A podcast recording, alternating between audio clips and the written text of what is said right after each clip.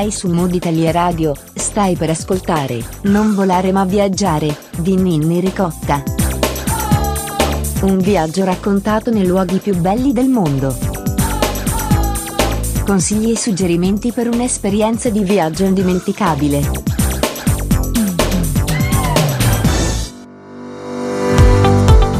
Benvenuti su Mood Italia Radio, io sono Ninni Ricotta e questo è l'appuntamento settimanale con Non Volare Ma Viaggiare, il format che ogni settimana ti fa viaggiare con la mente e visitare i luoghi più belli del mondo accompagnati dal racconto di una guida speciale. Per rendere questo possibile, Non Volare Ma Viaggiare ha intrapreso la collaborazione con l'Associazione Italiana Travel Blogger, un'associazione che nasce con l'intento di valorizzare e tutelare il ruolo del travel blogger. L'associazione è raggiungibile all'indirizzo www.travelbloggeritalia.it. In questa puntata la nostra guida speciale è Roberta Zennaro, travel blogger e socia dell'associazione, e con lei visiteremo la Corsica. Benvenuta Roberta su Mood Italia Radio e grazie di aver accettato l'invito di condurci in questo viaggio virtuale. Buongiorno a voi e grazie di avermi invitato, mi fa molto piacere essere con voi oggi. Di dove sei Roberta? Allora, io oggi parliamo da Mestre, dove sono nata, che è quel posto di passaggio vicino a Venezia, e qui mi piace sempre puntualizzare che io sono un po' veneziana, anche se non del tutto. Cosa fai nella vita? Io sono tecnologa alimentare, lavoro da 30 anni perché ahimè sono vecchia, ma questo vuole anche dire che ho abbastanza esperienza, e lo dico sempre sorridendo, anche quando parliamo di viaggi, e nel mio lavoro mi occupo di filiere agroalimentari, cioè di visitare aziende che producono alimenti o bevande, sia il top del Made in Italy ma anche prodotti di nicchia, per aiutarli a produrre in modo consapevole e sostenibile, cioè rispettare l'ambiente e i lavoratori, che sono tematiche anche molto attuali, e questo mi permette di visitare aziende di cui poi parlo anche nel mio blog, quindi unisco il mio lavoro al mio grande piacere, grande passione, che sono proprio i viaggi da sempre. Il tuo blog è gamberettarossa.it, nato nel 2011 al ritorno di un viaggio in Mongolia, e scrivi che hai visitato 72 paesi, quindi un po' di paesi li hai visitati. Sì, sono un po' di più, il mio obiettivo è arrivare a 100, però ci sto lavorando, virus permettendo, mamma mia che periodo, vabbè,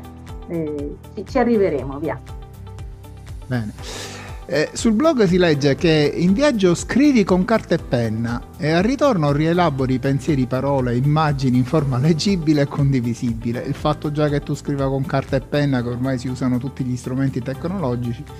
questo fa pensare che necessita un po' più di meditazione. Sì, è questo il punto, che viaggiare vuol dire metabolizzare, introitare le immagini, le emozioni, gli incontri, le persone, e tutte quelle informazioni che arrivano e che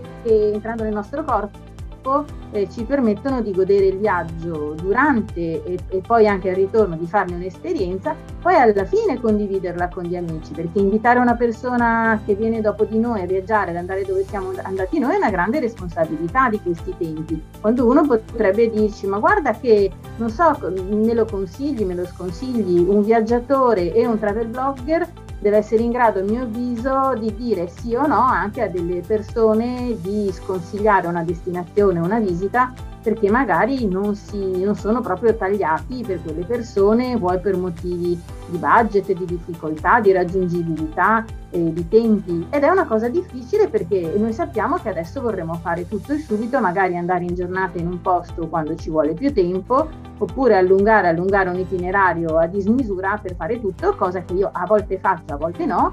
però anche rendendoci conto che può essere una scelta fare le cose di corsa, fare le cose piano, e anche adesso quando andremo insieme in Corsica virtualmente, tra virgolette, metteremo dei puntini per cercare di capire insieme quanto tempo dedicare alle cose, no? Non è una cosa semplice. Giusto. Prima di iniziare, il tuo blog abbiamo detto che è gamberettarossa.it, ma gli ascoltatori come possono raggiungerti sui canali social? Cercando Gamberetta Rossa, oltre al blog, mi trovano sui miei profili, che sono quelli sostanzialmente di Facebook, Twitter e Instagram, in sì, dove ho mantenuto sia il nome di Gamberetta Rossa sia il mio nome e cognome Roberta Zennaro. È abbastanza facile, c'è la mia faccina perché io non, a me piace farmi vedere con come sono, e anche perché poi per essere riconoscibile, e poi c'è ci sono dei richiami, viaggi alla mia vita, proprio dove si incrocia il lavoro, si incrociano il lavoro e i viaggi, quindi è una cosa relativamente facile, anche se, lo dico sempre sorridendo, quello che dicevamo prima, essendo io di origine veneziana, il mio cognome Zennaro è proprio un cognome veneziano che è facile, che induce anche a trovare tante altre persone mie omonime, perché è un cognome abbastanza diffuso, però si arriva, a me non è difficile, via. Quindi diciamo facilmente o con Gamberetta Rossa o con Roberta Zennaro ti raggiungono. Di tutte le mete che hai visitato, non ti dico qual è la più bella, perché tu dici la più bella è quello che, il viaggio più bello è quello che farò, ma qual è quella che ti è rimasta nel cuore, la meta che ti è rimasta nel cuore?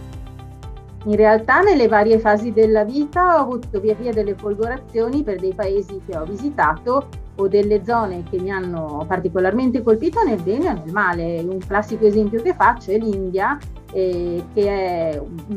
quasi un continente, si chiama subcontinente indiano apposta perché se la si guarda sulla cartina è un grandissimo cuneo che dalle vette himalayane, quindi da una catena enorme dove ci sono gli 8.000 le montagne più alte del mondo, scende giù su due mari, su due oceani, e ha tutti gli ambienti e tutti gli scenari possibili, e ha una popolazione che in realtà sono popolazioni di oltre 1 miliardo di persone, ed è un posto che tocca molto sia per le sue grandi bellezze paesaggistiche, umane, e per le opere dell'uomo, non solo il famosissimo Taj Mahal che si trova nel centro nord del paese, ma anche per tutta una serie di altre suggestioni che vanno proprio dai beni storici architettonici, ma anche a una natura prorompente, selvaggia, ma anche a delle suggestioni. Attenzione, qui torniamo al mio lavoro e alla seconda parte dei motivi che mi portano a viaggiare, sono il cibo. Il cibo indiano, la cucina indiana è meravigliosa, estremamente varia,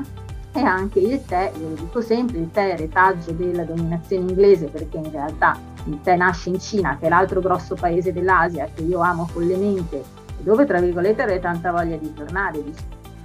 diciamocelo sempre. E diciamo che Cina e India, essendo così grandi, si prestano o a tanti viaggi o a dei viaggi molto lunghi, anche perché nei posti più sperduti ci vuole del tempo per arrivare. E questo programma, il nostro programma, sul titolo, il nome Non Volare Ma Viaggiare, potremmo parlare per ore, perché non è necessario volare per viaggiare, si può viaggiare in tanti modi. Io amo i treni, amo l'automobile, sia mezzi pubblici sia mezzi privati, ma in treno che incontri si fanno? In Asia si incontrano persone che ti possono parlare dell'Italia o di un ricordo, di una suggestione, con cui, se c'è una chitarra, ci si mette a cantare insieme tutto cutugno. Canzoni che magari noi abbiamo dimenticato e diciamo ma di che canzoni stiamo parlando, invece le tiriamo fuori, e si sta insieme a delle persone che non si conosce, degli sconosciuti diventano amici, anche se ci passiamo pochi minuti o poche ore, si condivide un pezzetto di vita, si tira fuori da un sacchettino qualcosa da mangiare, e è bello stare insieme così, no? E si sta insieme. Oggi hai scelto di guidarci alla scoperta della Corsica, in un itinerario di 4-8 giorni, vabbè, questo lo moduliamo. Descrivi brevemente l'itinerario che seguiremo. Praticamente la Corsica, che essendo un'isola ci costringe ad arrivare ovviamente in aereo e in nave, è un'isola che tutto sommato non è tanto grande, è lunga meno di 200 km, larga meno di 100 km, e da nord a sud si può vedere in tanti modi, scegliendo degli itinerari paesaggistici o storici o culturali o gastronomici, e anche ci si può concentrare o sulle sue coste, che sono via via, possono essere rocciose, sabbiose e selvagge, anche molto molto tranquille, dove rilassarsi e tendersi al sole. E la nostra scelta di visitare una parte o l'altra della Corsica dipende dalle nostre esigenze. La cosa molto bella di quest'isola è che si presta a tanti tipi di letture diverse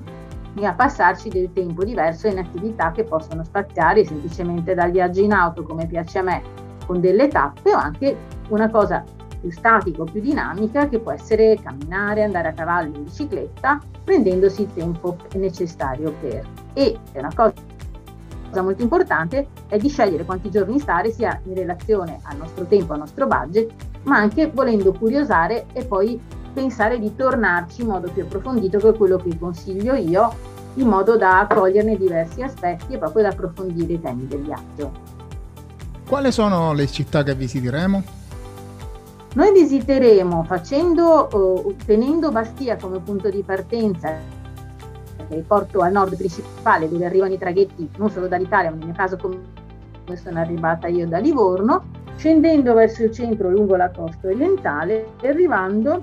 più o meno a metà dove si trova quello che sembra un luogo di passaggio che si chiama Aleria, con una bella spiaggia sabbiosa. Poi andando nell'interno verso il cuore dell'isola, che è un cuore geografico, la città di Corte, ma è anche un cuore storico, perché ha visto nascere l'orgoglio corso, che è una cosa molto importante che ci può ricordare dei temi cari anche a noi in Italia, e ha visto nascere dei moti per l'indipendenza o per l'autonomia, dico che non siano sopiti, però anche adesso caratterizzano alcune caratteristiche dell'animo delle persone, degli abitanti della Corsica. E poi risalendo attraverso vallate, dirupi, canyon e fiumi molto scoscesi, strade molto strette, panorami molto forti, risalendo verso nord-ovest fino a riavvicinarci a Bastia, fermandoci però alla base del dito, il Cap Corse, e facendo base a Saint-Florent, che è un borgo molto carino, molto diverso dal capoluogo Bastia, per visitare proprio quella punta di 40-50 km della Corsica che si insinua verso il Mar Ligure e vede anche, può farci vedere la Liguria a nord e la Toscana a est, che ha un'altra grande suggestione sia dal punto di vista storico sia paesaggistico, e che ha visto passare pirati, conquistatori, italiani di oggi e prima genovesi, pisani, che hanno lasciato tutti qualche cosa, ed è molto bello da visitare perché è molto vario, molto variegato. Ricordiamo che dall'Italia la Corsica si può raggiungere in nave o in aereo. Ajaccio, Bastia, Calvi e Porto Vecchio sono gli aeroporti internazionali, mentre i porti sono Bastia, Porto Vecchio e Bonifacio, giusto? Sì. Sono le città di mare, sono anche quelle appunto dove quando ci arriviamo vediamo tutta la storia che è passata e tutte le persone che ci hanno lasciato qualcosa, non solo quello che per noi è più famoso, Napoleone, che è nato ad Ajaccio nel 1769, ma anche appunto conquistatori da Genova, da Pisa, prima i Fenici e prima i vari abitanti che hanno lasciato anche delle tracce storiche, archeologiche di grande fascino, sia lungo la costa sia anche all'interno, che è un po' quell'anima più selvaggia, più genuina della Corsica. E queste città prima grandi... di avventurarci, scusa Roberta, sì, prima di avventurarci nell'itinerario, ricordo ai nostri ascoltatori che siamo su Mood Italia Radio, la web radio libera che si ascolta all'indirizzo www.mooditaliaradio.it. Io sono Ninni Ricotta e state ascoltando la trasmissione Non Volare Ma Viaggiare. Ospite della trasmissione, o meglio guida speciale della puntata, è Roberta Zennaro e stiamo virtualmente visitando la Corsica. A questo punto, Roberta, non ci resta altro che metterci in viaggio, perché come sai abbiamo un tempo limitato, dobbiamo fare un lungo viaggio in poco tempo, però cercare di ispirare gli ascoltatori ad andare in Corsica, quindi a visitare questi luoghi. Quando noi arriviamo a Bastia possiamo scegliere di muoverci per avere la massima indipendenza. Naturalmente un'automobile è la cosa migliore. C'è un piccolo consiglio che do a chi volesse avvicinarsi a quest'isola, anche valutare, soprattutto nella stagione estiva, di prendersi un camper a noleggio, che vuol dire avere la massima autonomia in ogni senso. Il camper diventa la nostra casa, il nostro alloggio, anche il nostro mezzo di trasporto. È un po' caro, poi se volete parliamo anche di quelli che sono i costi da affrontare per viaggiare in Corsica, però è una soluzione molto buona dove ci si può appoggiare ai campeggi e scegliere comunque diverse sistemazioni anche per dormire in quest'isola bellissima. Scendere lungo la costa orientale ci permette di vedere dei paesaggi abbastanza dolci, tranquilli,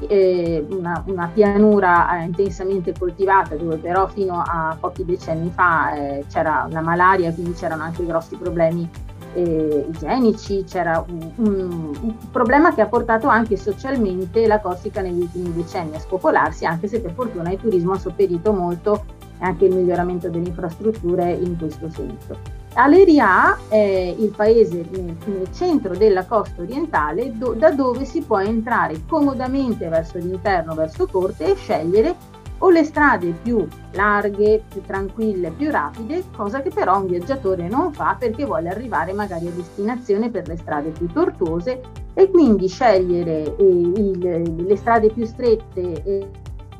quelle che passano con i passi verso l'interno, verso le foreste, in vista delle alte montagne dell'isola, permette anche di godere di questi paesaggi che sono selvaggi sicuramente, che ricordano molto anche il nostro sud, le montagne, gli Appennini nel sud dell'Italia, con delle analogie che si sprecano, che però sono necessarie perché la Corsica condivide con altre zone selvagge della nostra sud Italia, o della Grecia, della Spagna, delle caratteristiche di paesaggio molto molto comuni, per cui un po' potremmo sentirci anche dalle nostre parti. E arrivare a Corte per le montagne permette di visitare anche dei villaggi poco popolati, di trovarsi delle greggi o delle mandrie di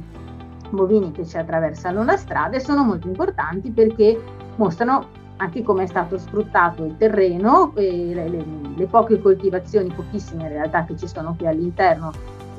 sono di supporto all'allevamento, e la ricchezza paesaggistica è anche quella dei castagni, in tante zone che danno delle pregiatissime castagne che vengono vendute a carissimo prezzo, e poi in altre zone anche i giurideti e i vigneti che danno dei prodotti pregiati tutti da assaggiare. Dobbiamo entrare all'interno delle città che dobbiamo visitare. Certo. Cosa vediamo per ogni città? Certo, cosa vediamo quando arriviamo a Corte? Una spianata con una fortezza e una cittadella che dominano dall'alto la vallata, e da cui tutto intorno si dipartono sentieri, ancora canyon, e dei torrenti che sono 2 o 3,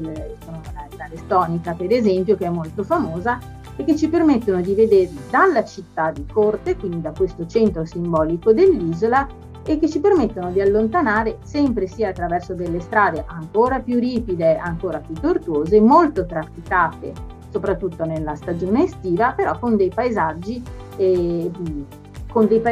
montani decisamente dominati da picchi che arrivano ai 2500-2700 metri, che si possono raggiungere a piedi o in alcuni casi con delle escursioni o con delle scalate, e che ci permettono di vedere anche proprio come la natura ha forgiato il paesaggio all'interno, e stando molto attenti a tutto, sia alla guida o a dove si mettono i piedi, se si va a piedi, ma anche permettendoci poi di riposarci e di godere di questi torrenti, questi canyon se ci arriviamo, dove ci si può tuffare e rinfrescare, soprattutto nei caldi mesi estivi. Anche Corte. All'interno di Corte cosa visitiamo? Andiamo a passeggio in questa cittadina e visitiamo soprattutto nella parte alta la cittadella e la fortezza, che sono sia un centro storico molto carino da vedere, anche dal punto di vista simbolico hanno il valore di ricordarci appunto questo desiderio di indipendenza, questo orgoglio dei Corsi, che dal 1700, diciamo ancora prima dell'arrivo di Napoleone Bonaparte, ha reso la Corsica un luogo dove si sono consumati anche degli scenari di lotte con il resto dell'Europa continentale, proprio perché i corsi volevano staccarsi, volevano esprimere proprio la loro indipendenza, cosa che non sono, tra virgolette, riusciti a fare, e che via via nel tempo a volte ritorna, ma adesso viene vissuta in modo diverso. A Corte c'è stata una scelta sin da questi tempi di renderlo centrale, costruendo un'università che tuttora è l'unico ateneo dell'isola, e che è una scelta strategica che a me piace molto ricordare, perché per questo e per altri motivi noi ci siamo arrivati per delle strade strette e tortuose, ma ci sono delle strade comode, ci sono gli autobus, ci sono i treni, ed è molto importante pensare che l'interno venga fatto vivere, anche se ancora vittima dello spopolamento, e sia tenuto vivo anche con la presenza di giovani da tutta l'isola. Che cosa vuol dire? Che nei mesi di studio le strade sono sempre affollate, e c'è bisogno di tenere, e viene tenuta viva, diciamo, questa città grazie appunto alla presenza dei giovani. anche se... C'è il Museo regionale di antropologia all'interno di... Esatto, nella cittadella sarebbe da vedere, io purtroppo non ho avuto tempo, poi con gli orari a volte purtroppo non mi trovavo, considerato quando io arrivavo sul posto, il museo di antropologia è decisamente da vedere, i musei che caratterizzano le grandi città della Corsica, per esempio come stiamo parlando Corte, sono uno spaccato della storia locale proprio in questo caso di Corte, ma anche di tutta l'isola, hanno tutti delle connotazioni diverse. Io consiglio sempre di vederli alla fine della visita perché riusciamo a collocare nello spazio e nel tempo le cose che abbiamo visto e sono importanti proprio perché molto meglio di un libro o di un sito web ci fanno vedere dove ci troviamo, ci fanno toccare con mano i manufatti proprio e le opere che sono state portate al loro interno. E comunque da qui poi c'è pure la cappella Saint-Croix, ci sono, esatto. C'è da vedere, ci sono da vedere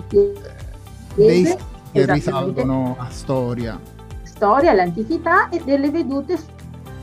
sulla valle, sulle montagne che sono assolutamente superlative. Ci sono un sacco di scale da fare, salite e discese, dove ci si alterna alle persone che sono in visita, ai gatti, ci sono dei gatti, io sono una gattara dentro, ci sono dei gatti bellissimi, tutti i giorni fotografavo i gatti quando ero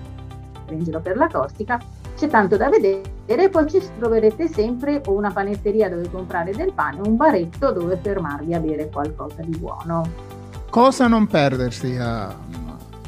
Corte?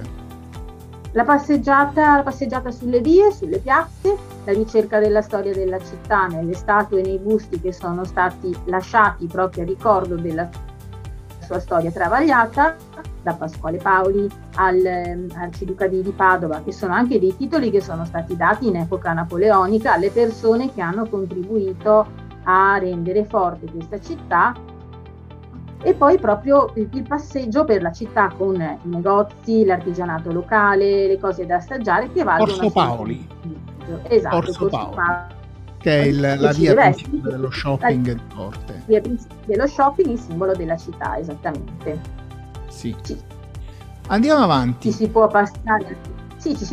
anche più giorni in realtà, perché se la teniamo come base per le passeggiate, per le visite nei dintorni, si può passare decisamente più tempo, mentre io purtroppo nel mio animo sono sempre un po' inquieta, mi piace passare, vedere e continuare, quindi quello che è stato il mio itinerario di 4 giorni che descrivo anche nel blog si può vivere tranquillamente nel doppio del tempo in una settimana, invece di fermarsi una notte per ogni posto si sta 2 notti e si vede tutto con un po' più di calma.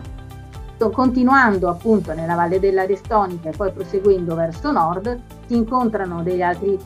paesaggi sempre aspri, può cambiare la vegetazione che è fatta sì di alberi ad alto fusto sempreverdi che possono essere le querce per esempio, ma anche di profumi diversi che ci richiamano la macchia o gli aromi a noi familiari che possono essere il rosmarino, la salvia, la liquirizia. E quindi anche viaggiare con il finestrino aperto ci permette di fare delle esperienze sensoriali diverse e apprezzare anche dal punto di vista olfattivo il luogo in cui ci troviamo.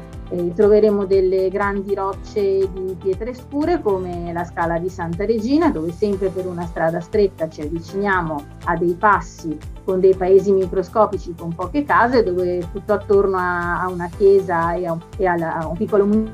municipio troviamo delle case in pietra e quando li vediamo da lontano sembrano nuovamente i nostri paesi del sud Italia barbicati sulle colline e tutto intorno a questi boschi. E troviamo ancora da Corte ci portiamo verso nord-ovest andando anche avanti e indietro per queste vallate dove in fondo si trovano questi torrenti che le hanno scavate, alberi ad alto fusto che sono larici, che sono quelli proprio che si stagliano più alti con i tronchi nel cielo, ma anche i castagni, i lecci, le querce, e proseguiamo verso nord. L'obiettivo quando partiamo da Corte, una volta che ci siamo avvicinati alle vallate e alle montagne, è portarci verso nord-ovest in quel capoluogo che si chiama Saint-Florent, che è la base, che è una cittadina di mare con un piccolo golfo, un porticciolo e ancora una cittadella che ha un tratto abbastanza comune delle città della Corsica, per poi tenerlo in questo caso come base per stare al mare, che non è da poco come cosa, quindi goderci, che ne so, il concertino sulla spiaggia alla sera, lo shopping nei mercatini, queste cose carine da fare in un luogo anche affollato. e poi partire da qua sempre in macchina per visitare quei 40 km di lingua di terra che sono il dito, come lo chiamiamo in italiano per la sua forma caratteristica, ma meglio tecnicamente si chiama Cap Corse, che ci permette o in senso orario, quindi andando sulla costa ovest prima e scendendo da est, come abbiamo fatto noi per scelta in senso antiorario, fino su al capo e vedere un piccolo isolotto che si chiama Giraglia, con un faro e una torre di avvistamento davanti a noi piccolissimo, e davanti a noi la Liguria, e a est, dopo l'arcipelago toscano, che quando il cielo è limpido si vede bene, la Toscana, da dove siamo venuti e dove torneremo. Anche qui sono paesaggi molto belli, c'è un mare limpidissimo dove si può andare in barca, possono fare escursioni subacquee o anche proprio restare in spiaggia, rilassarsi e vedere degli altri paesi che sono tutti diversi, tutti caratteristici, dove si trovano collocazioni di persone più eleganti, più carine, più chic, in uno stile che è pienamente francese, c'è molta Francia qui in realtà, vecchie case coloniali, dei cosiddetti americani, cioè i corsi che sono andati in America a fare fortuna, emigrati e poi sono tornati, ma anche semplicemente villaggi di pescatori dove invece degli yacht dei ricchi, tra virgolette, troveremo delle barche da pesca che escono tutti i giorni, almeno in alcune stagioni dell'anno, a pescare i grandi pesci che poi troviamo al ristorante, ma anche ad allevare i crostacei, le famosissime ostriche o più comuni frutti di mare, ma non meno buoni, che possono essere le vongole e le cozze che poi troviamo al ristorante. Anche visitare degli stabilimenti di trasformazione è utile in questo senso, perché ci fa vedere anche Saint-Florent è paragonata a Saint-Tropez per i tanti turisti che arrivano, tra l'altro alcune star anche internazionali. Diciamo quello che è bello, essendo proprio sul mare, sono le passeggiate lungo le banchine, cioè si può stare vicino al mare non solo prendendo il sole facendo il bagno, ma si può stare pure ad ammirare tutta la costa, ammirare le persone. Sì, le persone si fanno sentire proprio in Costa Azzurra, una sensazione che ho provato tantissimo in quei giorni e che è una cosa particolare, dove ci sentiamo trasportati anche in un altro luogo e possiamo godere proprio dell'essere in una Francia diversa, proprio perché siamo in quest'isola che comunque ha delle suggestioni sia molto francesi sia anche molto diverse, particolari, e anche a tavola ci sono delle cose che ci richiamano decisamente alla Francia, ma di impronta proprio locale, mentre poi quando arriviamo in cima a Cap Corse, appunto, abbiamo questi paesaggi davanti veramente fortissimi, con i colori blu del mare, dietro di noi il verde di questa macchia, che sarebbe questa macchia di arbusti sempreverdi che sono sperzati sempre dai denti e che sono anche belli da vedere, anche se sono anche complicati da raggiungere certe volte. Io consiglio a volte di fermare l'auto, di portarci a piedi all'interno, a vedere a piedi sui sentieri come sono fatti, oppure di trovare a barcaggio delle mucche che pascolano sulla spiaggia, che la colorano di colori diversi, che stanno lì, che non si curano di noi e che sono assolutamente in sono tranquille. Esatto. E senti, a Saint-Florent c'è anche la cattedrale di Santa Maria Assunta, che è conosciuta come cattedrale del Nebbio. È abbastanza antica e quindi c'è un affresco dei 12 apostoli e le reliquie di Saint-Florent. Diciamo questo sarebbe anche da visitare, è una cosa interessante. E poi la cosa che mi ha lasciato perplesso è il deserto delle Griate. In pratica, parlando di deserto, uno pensa deserto arido, dune di sabbia, e invece no, nonostante si chiami deserto, è diciamo l'attrazione dei dintorni di Saint-Florent. In pratica sono dove si trascorrono le vacanze in modo assolutamente naturale, cioè si è a contatto con la natura, e come dicevi tu è possibile anche trovare le mucche o le pecore che pascolano direttamente sopra diciamo questa parte di Corsica. La cosa bella è proprio che ci sono tutti i paesaggi possibili, anche se il nome deserto è stato dato per le caratteristiche selvagge di questa zona, è uno dei motivi proprio per cui in Corsica possiamo dire che ci sia tutto da vedere, ed è proprio questo che consiglio di esplorare, di prendersi tempo per vedere queste cose. e anche se la stessa parti verdi o comunque le scogliere e i paesaggi che ci sono presso il mare, soprattutto in questa parte che dà verso nord-ovest, sono più spesso rocciose e con rocce di diversi colori, che è un'altra cosa bella che si può vedere qui, sono dei tramonti favolosi che ci permettono di vedere degli altri colori del mare e delle rocce che assumono tutti i colori del giallo e del rosso. Ti sei fermata a Saint-Florent in qualche spiaggia, su qualche spiaggia, tipo la spiaggia di Saint-Florent? Sì, a est del centro, camminando, c'è una spiaggia di Ciottoli dove si può vedere benissimo il tramonto e da dove si può arrivare poi rientrando in centro alla cittadella e al piccolissimo centro storico, che è molto carino, ha una fontana con delle figure scolpite e ha i negozietti ristorantini che ci servono per passare poi la serata in compagnia e magari fare un po' di shopping e assaggiare le specialità locali, ma è molto bello anche di giorno, sono stati, e la cosa bella è che anche qui, facendo base, fermandoci qualche giorno, ce la possiamo vedere con calma, appunto, o al mattino quando sorseggiamo il caffè in piazza o quando vediamo poi in altre ore del giorno, soprattutto gli anziani me lo dicono, che se in realtà non sono solo vecchi che amano fare questo, giocare alla pétanque, questo sport di comunità che è molto molto francese, che ci può trasportare tranquillamente a Parigi o nel resto della Francia, dove noi, anche se facciamo gli spettatori, vediamo le emozioni di queste persone che tirano la palla con le loro regole, che io ovviamente non ho imparato, e che sono sempre un modo per stare vicino alla gente, anche osservarla da fuori e magari appunto farci ascoltare anche le altre persone e sentirci in silenzio, stando noi in silenzio, parte di questo grande paese che è la Francia, e qui provare la grandezza e lo spirito francese, che è molto importante perché permea completamente tutto il paese. Ricordiamo che a Saint-Florent c'è la strada del vino di Patrimonio. Esatto, Patrimonio è la house locale dove ci sono sia dei vitigni autoctoni, più famoso quello che ricorda il nostro Vermentino. Il Vermentino è molto importante perché è il prodotto di punta di tutta la costa tra la Liguria e il nord del Mar Tirreno, quindi Liguria e Toscana, e poi arriva fino alle nostre isole, e qui naturalmente con delle connotazioni diverse. Io sono abbastanza appassionata di vino da tanti anni e quindi consiglio proprio di cercare una cantina per fare una visita, una degustazione. E la Osea Patrimonio è una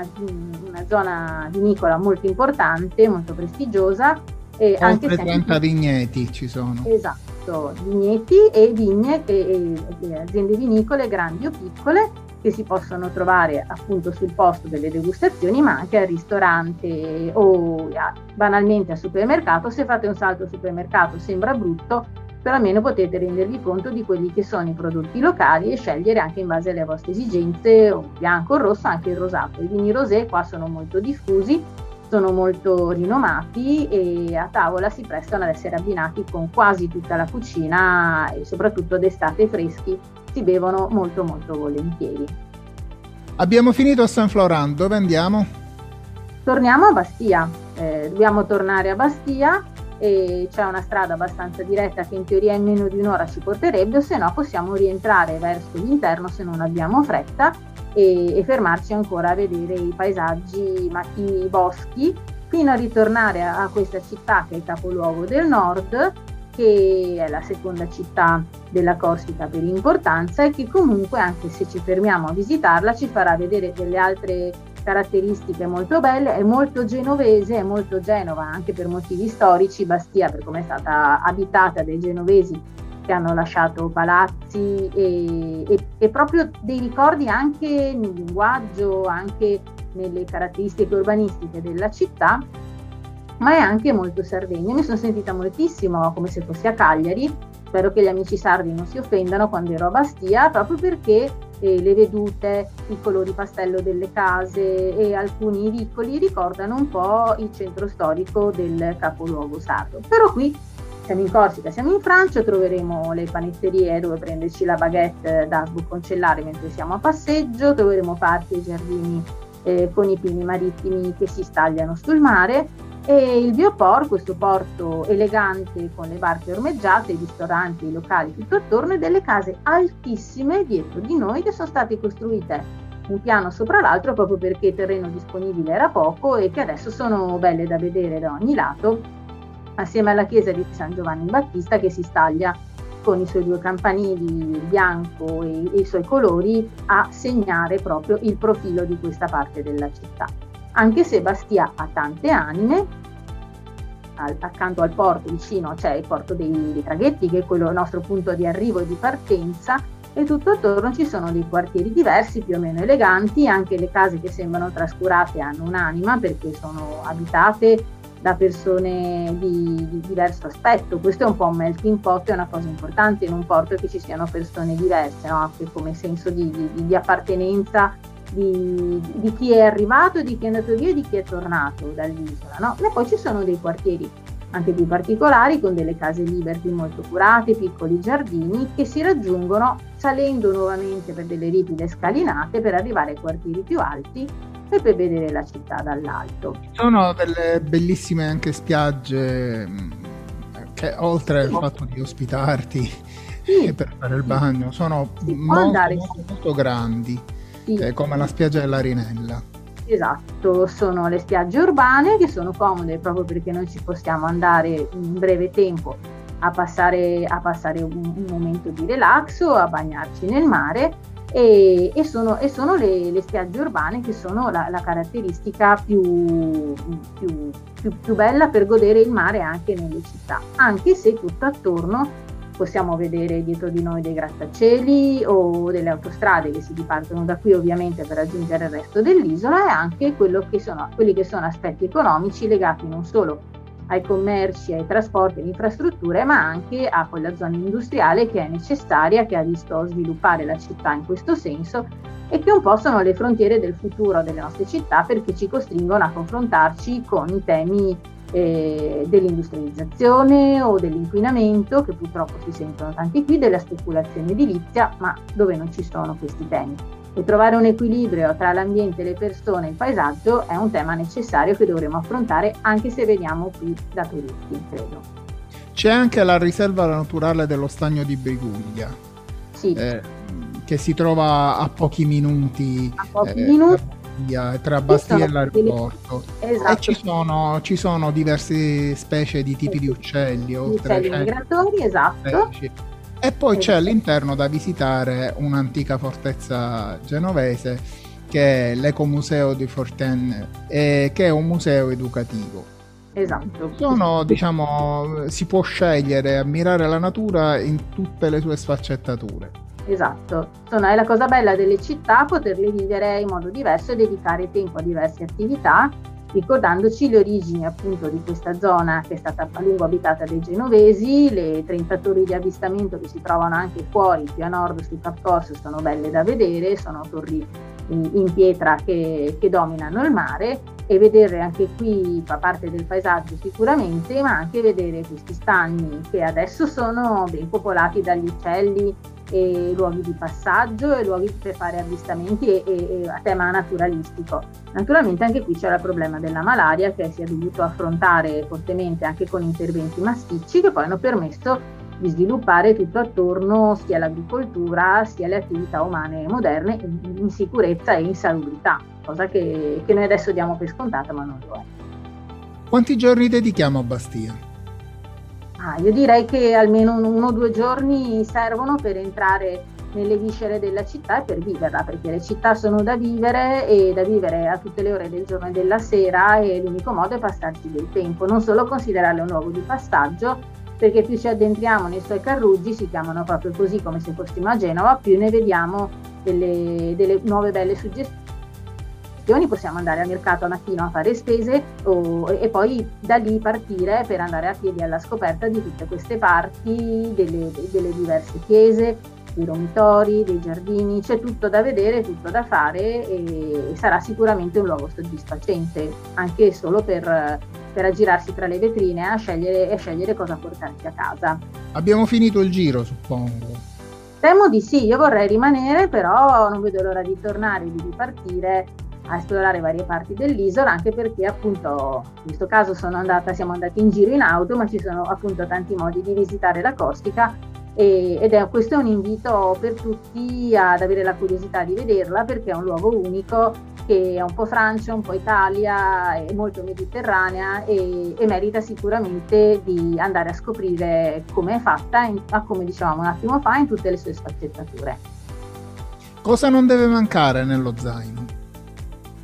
Beh, la macchina fotografica, per me il blocchetto degli appunti, carta e penna sempre, e un abbigliamento comodo sportivo per il giorno, sicuramente qualcosa di elegante per la sera, quindi uno scarponcino per camminare comodamente senza scivolare, senza farsi male, una scarpa più carina e qualcosa di più proprio carino per lo struscio serale, per andare al ristorante e magari per mescolarsi ai corsi, ai francesi, e in questo piccolo melting pot che c'è soprattutto nelle città, ma che poi è fatto anche di persone che vengono da lontano, perché voglio dire, i corsi sono 300.000 nell'isola e 3 volte tanto trasferiti e emigrati sul continente, però arrivano tipo 2 milioni e mezzo di turisti all'anno, soprattutto d'estate in Corsica, a visitarla, ed è diventata anche un luogo di immigrazione, vuoi per il turismo, vuoi per lavorare sulle navi, sulle infrastrutture che sono state costruite adesso, e guardare la gente è uno sport importante per guardarle, per ascoltarle, per conoscere cosa fanno e come vivono. E alcuni italiani, vi dirò, hanno anche preso casa qui coraggiosamente, vuoi per approfittare dei voli che ci arrivano comodamente e rapidamente, ma anche proprio per tenerlo come rifugio di tranquillità e scappare magari dalla frenesia delle nostre città, perché no? Un piatto o un prodotto tipico? Beh, i prodotti tipici sono quelli della cucina di terra, e quindi che possono andare dalle carni sia degli animali allevati, quindi bovini, ovini, ma anche degli animali selvatici come il cinghiale, che si trova spesso sulle strade più impervie della Corsica, cucinati in vario modo. Io non sono un'appassionata di carne, mentre altri prodotti di origine animale che io adoro sono i formaggi sempre, sia di latte ovino o caprino sia di latte bovino, che vengono però prodotti soprattutto nei mesi freddi. Il broccio, che gode anche in questo caso della OSE, quindi di una denominazione diciamo protetta, è il formaggio più pregiato e più caro, fatto appunto con latte o caprino, però nei mesi estivi, se non viene prodotto questo latte, viene fatto in una classe meno pregiata anche con latte vaccino, ma è comunque molto buono. I salumi naturalmente abbondano, e poi ci sono i prodotti del mare, pesci, crostacei, molluschi, non solo le pregiatissime ostriche. In tanti ristoranti vi potranno servire un secchio con dentro 1 chilo di cozze, che sembrano tantissime per il volume che hanno quando ve le portano sul tavolo. Le cozze sono buone, sono tante, anche se ve ne portano tante, quelle patatine fritte che sembrano troppe andranno via piano piano, li sorseggiate o un vino bianco o una birra artigianale accanto, e vi passerà la serata molto bene. Ma anche ci sono i pesci delle acque più profonde, le più pregiate, le cernie, i cefali, i vari pesci, e c'è tutto da assaggiare, conditi e attorniati dalle patate piuttosto che da verdure saltate, e c'è veramente un po' di tutto da assaggiare. Il vino e la birra abbondano.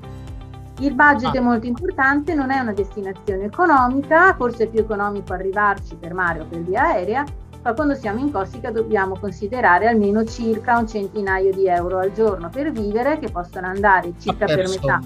a persona, in albergo, in stanza doppia, 40-50 euro almeno, ma lì parliamo di un 2-3 stelle semplice. Se poi andiamo su sistemazioni più di lusso si spende di più, e per cena calcolare almeno 25-30 euro. Però li vale, e anche qui si può scegliere magari di consumare un pasto frugale, una quiche, prenderlo in panetteria di giorno e poi alla sera godersi la cenetta, oppure al contrario fare un pranzetto sul mare ben strutturato di giorno e poi qualcosa di più frugale alla sera. C'è ampia scelta. Siamo arrivati alla fine del nostro viaggio virtuale. Ringrazio Roberta Zennaro per essere stata su Mood Italia Radio e averci guidata alla scoperta della Corsica. Roberta, ti do appuntamento per un altro racconto di viaggio, ma prima di chiudere ricorda agli ascoltatori l'indirizzo del tuo blog e i tuoi contatti social. Il mio blog si chiama Gamberetta Rossa, trovate come www.gamberettarossa.it, lo stesso sulla mia pagina Facebook allo stesso nome, oppure mi cercate come Roberta Zennaro per esempio su Twitter, e su Instagram come Roberta Gamberetta Rossa, una via di mezzo, ma sono sicura che mi troverete. Io ringrazio voi per l'opportunità che ci siamo dati di non volare ma viaggiare oggi con voi e invitarvi a visitare l'isola della Corsica, che merita, che è veramente bella. Merci beaucoup. Grazie Roberta, speriamo di riprendere prestissimo i viaggi in sicurezza assoluta. Certo.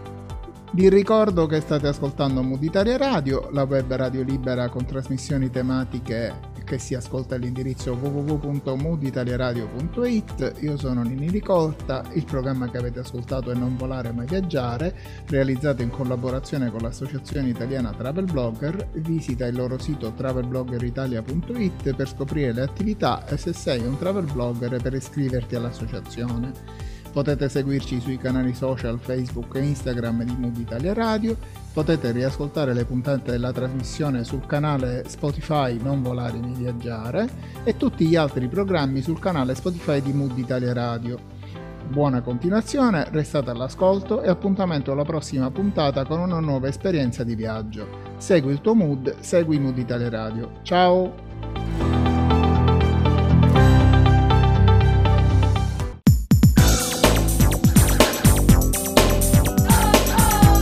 Sei su Mood Italia Radio, hai ascoltato Non Volare Ma Viaggiare di Ninni Ricotta.